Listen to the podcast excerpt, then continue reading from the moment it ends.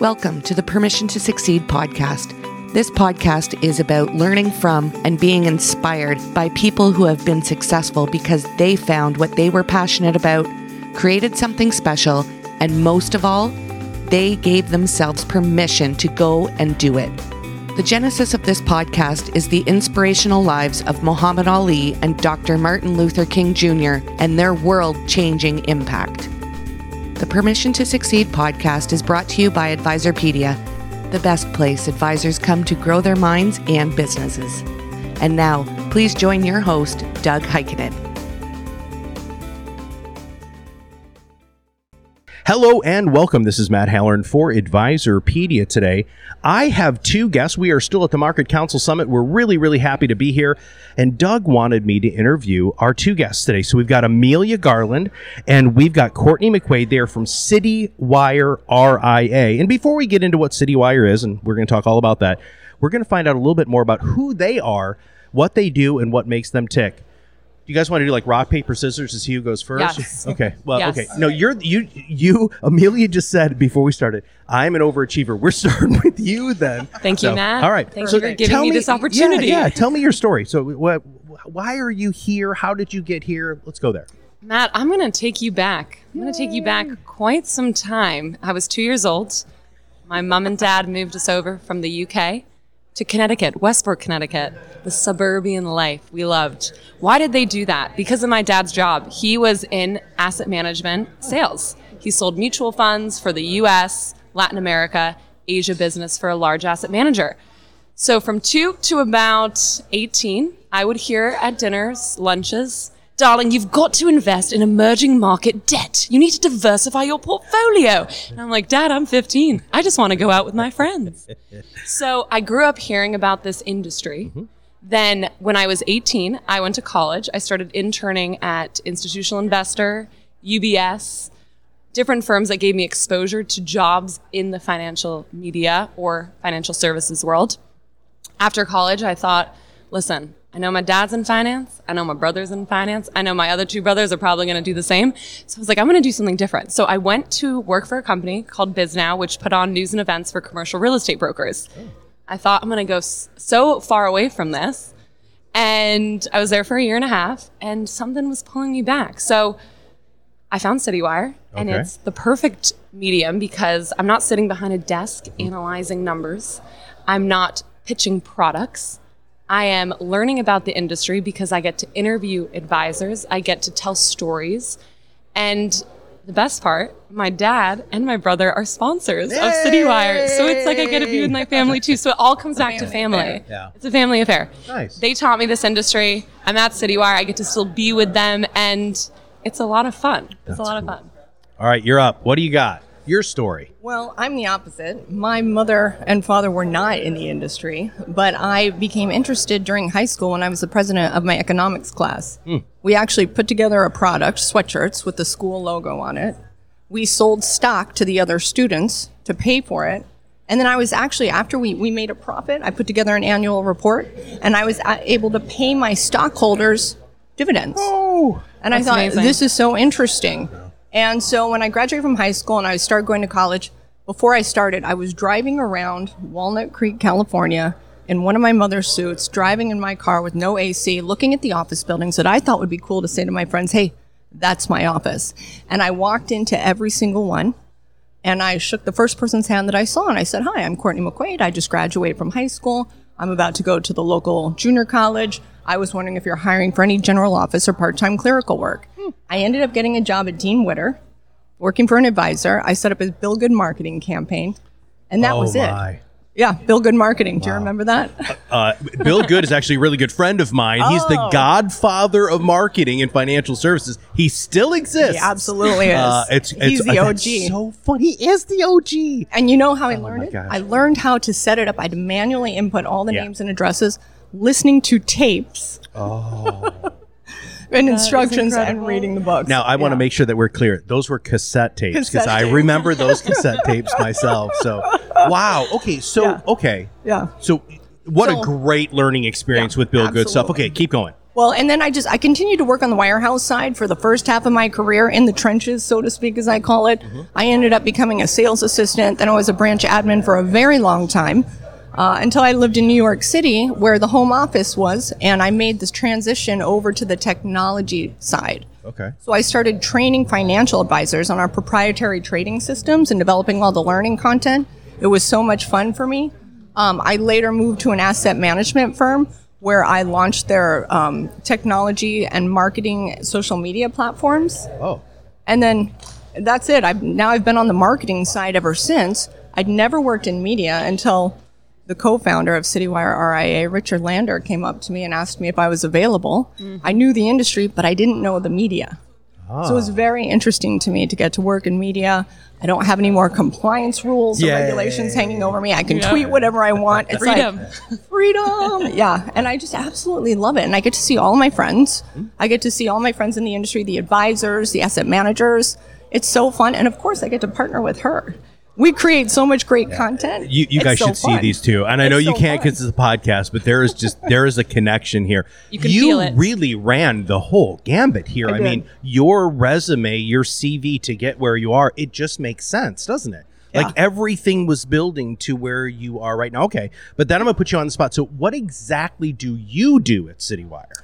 I man, I manage all the social media for the U.S. Oh, that's it. Oh, okay. Just- All right. it's a small job. That's job. a small It's a one. small Yeah. Holy Just our entire US right. business. And what is your official job so here? I will say it, but I, then I will explain it. So Good. I am the head of audience development and studios for our U.S., Latin American, and Canada business. Wow. Now, do you speak multiple languages? Yes, I speak to uh, well German, Spanish, French, Italian. All She's amazing. conversations. She's she amazing. isn't over at you. Look at that. She's That's amazing. crazy. All right. Wow. I was practicing Spanish last night. Um, yeah, she's currently taking Spanish lessons to Yo improve necesito her Spanish. practicar. Oh, ¿Tú hablas español? What's important? Heck no.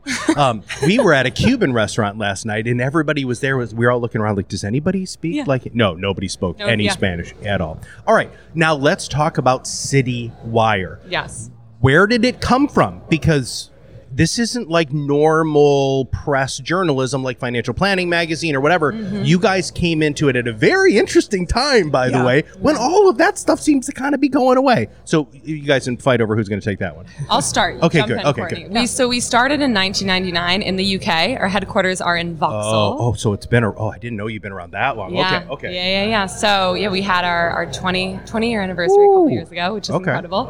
And we launched in the US, gosh, about eight- five or yeah. six years ago. Yeah. Okay, starting five out or with the six pro years ago. with Okay. the pro buyer channel, professional buyer channel, which is a magazine and media geared toward professional fund buyers. Like oh, due diligence yeah, sure. analysts, Yeah. gatekeepers, whatever Okay. you want to call them. They're the people that do the research that select the funds for their platforms. Yeah, and that's our model in every market we enter. We have offices in Munich, Milan, Singapore. What we do when we first go into the market, we identify who the key decision makers are when it comes to onboarding mutual funds to your platform. Because guess who our big clients are? Yeah. Asset managers. Sure. They want to know who those people are. They want to know we're distributing to those people. So we say like the professional buyer magazine, it's written for the fund buyer, by the fund buyer. Okay. And then we always segue. So the US was interesting, right? So we started there, and then we noticed covering the wirehouse in the broker dealer world, The huge breakaway movement, RAs Yeah. jumping, Oh my gosh. starting their which own. is crazy. It And How is. many people are actually leaving the safety and the comfort of the big wirehouses, but they're tired of those golden handcuffs. They're Yeah. tired. They want independence. They want to be able to sell the products, the right products to their clients, not being told what products Yeah. to Yeah, sell. they were they were restricted to recommended lists of Yeah. funds. They have no autonomy over their investment decision, their planning decision, and so Mm-hmm. we saw a huge trend happening, and we thought, well, we have to start producing content. So Ron Carson of Carson Group was our first cover star. That was Oh, our yay. entry into the market. That was September of oh my gosh, 2018. 2018. Yeah, Yeah. 2018. Yeah. And t- September of 2016 was when we launched Professional Buyers, so just two years after that. And it's been a whirlwind since then. We've Okay. just grown and grown and grown It's been incredible. thanks to this one's Okay. incredible. Well, and so let's talk about your social media strategy, right? Yeah. Because unfortunately, it's somewhat crowded, but it's a lot of crappy information not well presented. How are you solving that problem? Well, we're we're really lucky with our journalists. I mean, hmm. if you know Ian Wenik, also known as the Scoopinator, Alex Rosenberg, and Andrew Foerch, I mean, they produce quality stories. They're Okay. not just taking any stories. They're not about quantity. They're about quality. Absolutely. I mean, it's it's a social media manager's content dream, right? They just give me the most amazing content. And then from a social standpoint, Amelia and I create a lot of socially driven content where we um, we just create content on our own that's primarily it's not editorial it's socially driven we like to have some fun with it we love to feature people we love to learn about their stories i mean i think that that's the key right we like to tell the stories and i'm actually going to be launching in 2022 a new video series that will Oh. be featuring advisors um, I don't want to get into it just yet, but you'll find out in 2022. Awesome. Yeah. I'm really looking forward to it, and we're going to partner on that too. Okay, so but you still have to get their attention. You're not. I'm not letting you go on this. You still have to get their attention, right? So what are you doing? What is the platform that you're using? Let's get a little bit more granular because mm-hmm. I think that people who provide services to financial advisors and financial advisors know and want to know how you're doing this successfully, so that we can start helping. We call it rising above the noise, right? There's so much noise and misinformation that's mm-hmm. out there, Yeah. and with good journalism and good social media, you can get your voice heard. So elaborate on that, either one of you. Yeah. Well, I think it's exactly what Courtney said. So, well, we use Twitter, LinkedIn, Instagram as platforms, Got it. right? How we engage is we, uh, when I said my role is head of audience development, that means I am responsible, my team is responsible with knowing who all the heads of these RAs are, what they do, fun facts about them. So when we post about them, when we tag them, they're engaging with us. They know us, they're friends with us. We know their story, we've shared their story, they trust us to do so. audience through development journalism. yeah is primarily relationships Yeah. amelia and her team they're in the relationship business Sure. they're not trying to sell the advisors anything they truly want to know their stories what makes them tick what they want what kind of information that they want Yeah. and then we do that together i think hmm. the other thing that's very important too is yes we, we post from the main citywire channels but amelia and i and the rest of the team we personally get involved i think Oh. it's so important to humanize a brand Yes. people connect with people much more than they co- than they connect with a with a brand Yeah. you know We- i mean yeah. it's why Ian gets so many scoops, right? he builds relationships Sure. with people. He cares. And that's why people want to come to him when they have scoop. And people know they know him through his voice on Twitter. They know how quirky he is. They know he's he's fun to talk to, right? And He's brilliant, goes with both too. of us. I think mm-hmm. it's I think you have to be authentic with who you are because people can follow any company, right? Sure. They can follow any company on Twitter, LinkedIn, whatever they want to do, but you follow the people behind the company, right? And if you're not showing who your key people are, you're losing, frankly. You're losing a, a big a big part of the, the, the storytelling component i i that's that is word and testament right i hmm. just i don't know why other organizations and advisors haven't figured out i mean and look at your success. So proofs in the pudding right? You guys are killing it. You're everywhere. People love you guys you know that sort of stuff. How can you mm-hmm. convince advisors that that personalized story who they are is really what's the most important thing for them to get out there to really make that connection? How can you either of you convince them to do that Well, I think it depends on the situation, right? I mean, a lot of advisors in general, they love to tell their story. It's great for them to get press, right? But everything, even back when I was working in the technology training for advisors, they always want to know what their peers are up to. Whenever I'd walk into an advisor's office and say, Oh, how can I help you on the new systems today? You know, you don't know what you don't know, right? And they'd always ask me, Well, what's the guy next door in the office Yeah. next door wanting to know? What are they learning? How are they customizing their quote screens? What kind of reports are they running for their clients? And it's the same thing, I think, when we're telling stories. How do you build your business? How do you how do you grow? Are you doing it through acquisition or are you doing it organically? You know, what's your what's your what's your process, your financial planning process? I think they always like to know what the guy next door or the gal next Sure. door Sure. is That's- doing. Yeah, that's why they they look at us, and I think, I mean, why it works in terms of storytelling is that then people will engage because they will find something in that story that can resonate with themselves. So I interviewed Daniel Crosby. Yeah. I asked him how his Mormon faith has influenced him in his day to day life and business. I found out shortly after that Eric Clarke is also Oh. Mormon. Huh. And I think like that's it. So you engage there, then you find out there's this community, then you have people weighing in saying, Wow, thank you for sharing that. I am also following this faith. It has taught Sure. me so much about how to run my practice. And you build mini communities through the storytelling. Sure. So it goes beyond just like, hey, this is me, this is my practice. You have to intertwine the personal with the professional to really get it out there. And then on top of it, by doing so, you then get to engage on a deeper level Yes. with those in that network. Well, I just uh, people see themselves in other people's stories, right? And you just They said do. that, right? So when you're at, when you're interviewing somebody and they say something and you're like, "Hey, there's a connection point." Hey, Yeah. there's like, "Oh my god, Yeah. Mm-hmm. I feel like I know you better." Right? Uh, that that to me is just the absolute game changer. Okay, so here's my favorite question that I ask during podcasts, Okay. which is what should I have asked you that I didn't? I don't know. Oh, I'll go. Well, I think I will say this: being a woman in this industry, I think that is an interesting question. I, I discussed this with a with a few females here, as you Yeah. can see at this conference. There's not a lot, and I think as women in this industry, you need people need to see you. Yeah. and I think that's why we, I you and I can drive change. Being females, being out there, showing who we are, being fearless. You have to just people need to see you're in the industry. That's how we get people in it.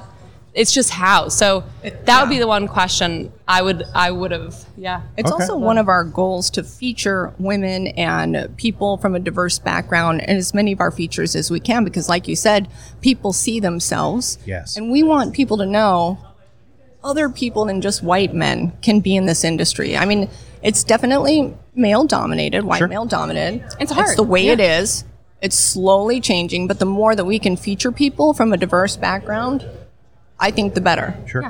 Have you guys seen Ted Lasso? Oh. Okay, so oh, so I love so okay, Ted Lasso. so you've got Rebecca, uh, and you know, and she- her goddaughter comes on the show, and her goddaughter's, you know, she's like, "Would you like to come to work with me?" And she said, "Well, I'd love to come and see really what you do for a living." She's like, "Well, have you always been interested in running a football team?" And her answer was, "No, but I have been now that you're there." I love that. I love that. Isn't that? Goosebumps. I know. I freaking Yeah, love that goosebumps, moment. yeah. But that's exactly correct. So I love the fact that that should be a focus. We have to have more diversity and inclusion in this industry have to. because it can't just be a whole bunch of old white guys. You go to these meetings, It's all old white guys. it's old old Yeah. white guys. It's all Yeah. old white guys on the panels. It's all old white guys who we're interviewing. Don't get us Right. wrong. which I mean, is we- not their it's hard. fault. It's not It their isn't fault. their- no, I- I know, we I wanna- you to we know- want to help make Right. a change, right? We That's want to how help. you find the people. That's correct. And I because think they exist, right? There are man. I we have had the opportunity to interview some like women who've been in the industry for forty years, Mm-hmm. and their stories are unreal. Yeah. their their tenacity, their Oh, stick to itiveness, horrible things that they had to put up with Oh, yeah. during like Mad Men years, which by the way was like the 80s, 90s, early Yeah. 2000s. Wasn't that long no, ago. it really I wasn't. could tell you some stories. Yeah, I'm sure. I'm sure. Um, okay, so so you do you guys have like a specific? Is there a column? Is there a section? Is there a focus to focus on women specifically in this marketplace? We used to. Okay. Um, we don't have the. I used to have a women in wealth column in the magazine. Now Okay. um, we have a diversity column written by an amazing person, Sloane Ortel, who writes a lot about diversity and Okay. inclusion. Um, but in 2022. That's We wanna do that, I'm yeah. going to be. I want to launch. I guess I'll just tell you. It's not formalized yet, but I want to launch um, a new video series called CityWire Elevate, where I can elevate the voices of people with diverse backgrounds Yeah. in the industry. That's fantastic. So Thank keep you an for eye out for that. Oh, it's my pleasure. Yeah, I really, really that's- want you to. have to do it and that, that's the thing i think we you, you make a choice right you need to find those people when i'm interviewing people i try to make a very conscientious effort to always include either a female so gender diverse racially diverse Yeah. I, I try to make that effort it's harder to find but you have to look Yeah. to find them and i think and, and the they're they're absolutely there. And the best part about it is if they're given the platform to Yeah. do it, that they will run to that platform because they know that Mm-hmm. that little girl just in Ted Lasso, they see that I can be that. Yeah. Because if you can't see it, it doesn't have that same level of permanence. Also, it's, It's fun. It's fun doing this. I presented to a school of high schoolers through Stacy Havener, who's she's Oh, an yeah. incredible mentor That of mine amazing. in the industry, and they were like, "What? You travel to different states? You get to interview Oh, yeah. people? This sounds so much fun." I mean, there's so much more to financial services than sitting behind a desk cold calling people, and I Yeah. think you have to show women all around all around this country diverse backgrounds that there is more to this job than just what people think finance is. Sure. Yeah, when I first started in the industry, I just thought women were sales assistants or Yep. branch admins, like I was, and the men were the financial advisors. And every once in a while, at Merrill Lynch or at um, Morgan Stanley, where I worked, sometimes you'd have a female advisor, and it was kind of weird, right? Everybody kind of looked at her and like, oh, is she kind of a, you know, the B word? Men would say Oh, that yeah, stuff. Men would totally. say that stuff, and it was normal and it was accepted, and that I thought that that's just how it was, mm-hmm. you know. it's normalized. So And we need to do whatever we can to make that crap not normal again. Because that stuff do. is just not it's- yeah. acceptable anymore. I think it shouldn't have ever been acceptable, but thank God there's people like you who are helping with this. All right. If somebody wants to reach out to either of you or if they want to find out more about CityWire, what is the best thing that they can do to reach out? Oh, So- you are the audience expert human person here. So this is your question, right? So look at our website, citywireria.com. okay. For following us individually, um, you can follow me on Twitter, Garland Goes West. For our handles, at CityWireRIA. Okay. Again, to follow the company handle. And for Courtney, Yeah, I'm on Twitter all the time. I love Twitter. I'm at Court McQuade on Twitter. Um, also, you can connect with us on LinkedIn. Yep. Instagram. We're both on Instagram, and CityWire RIA is on Instagram. yeah. Magnificent. Well, we will make sure that we have those links in our show notes. And I want to Yes. thank you very much for being on the show today. Thank Thanks you so, so much. much. Thanks for having us, Matt.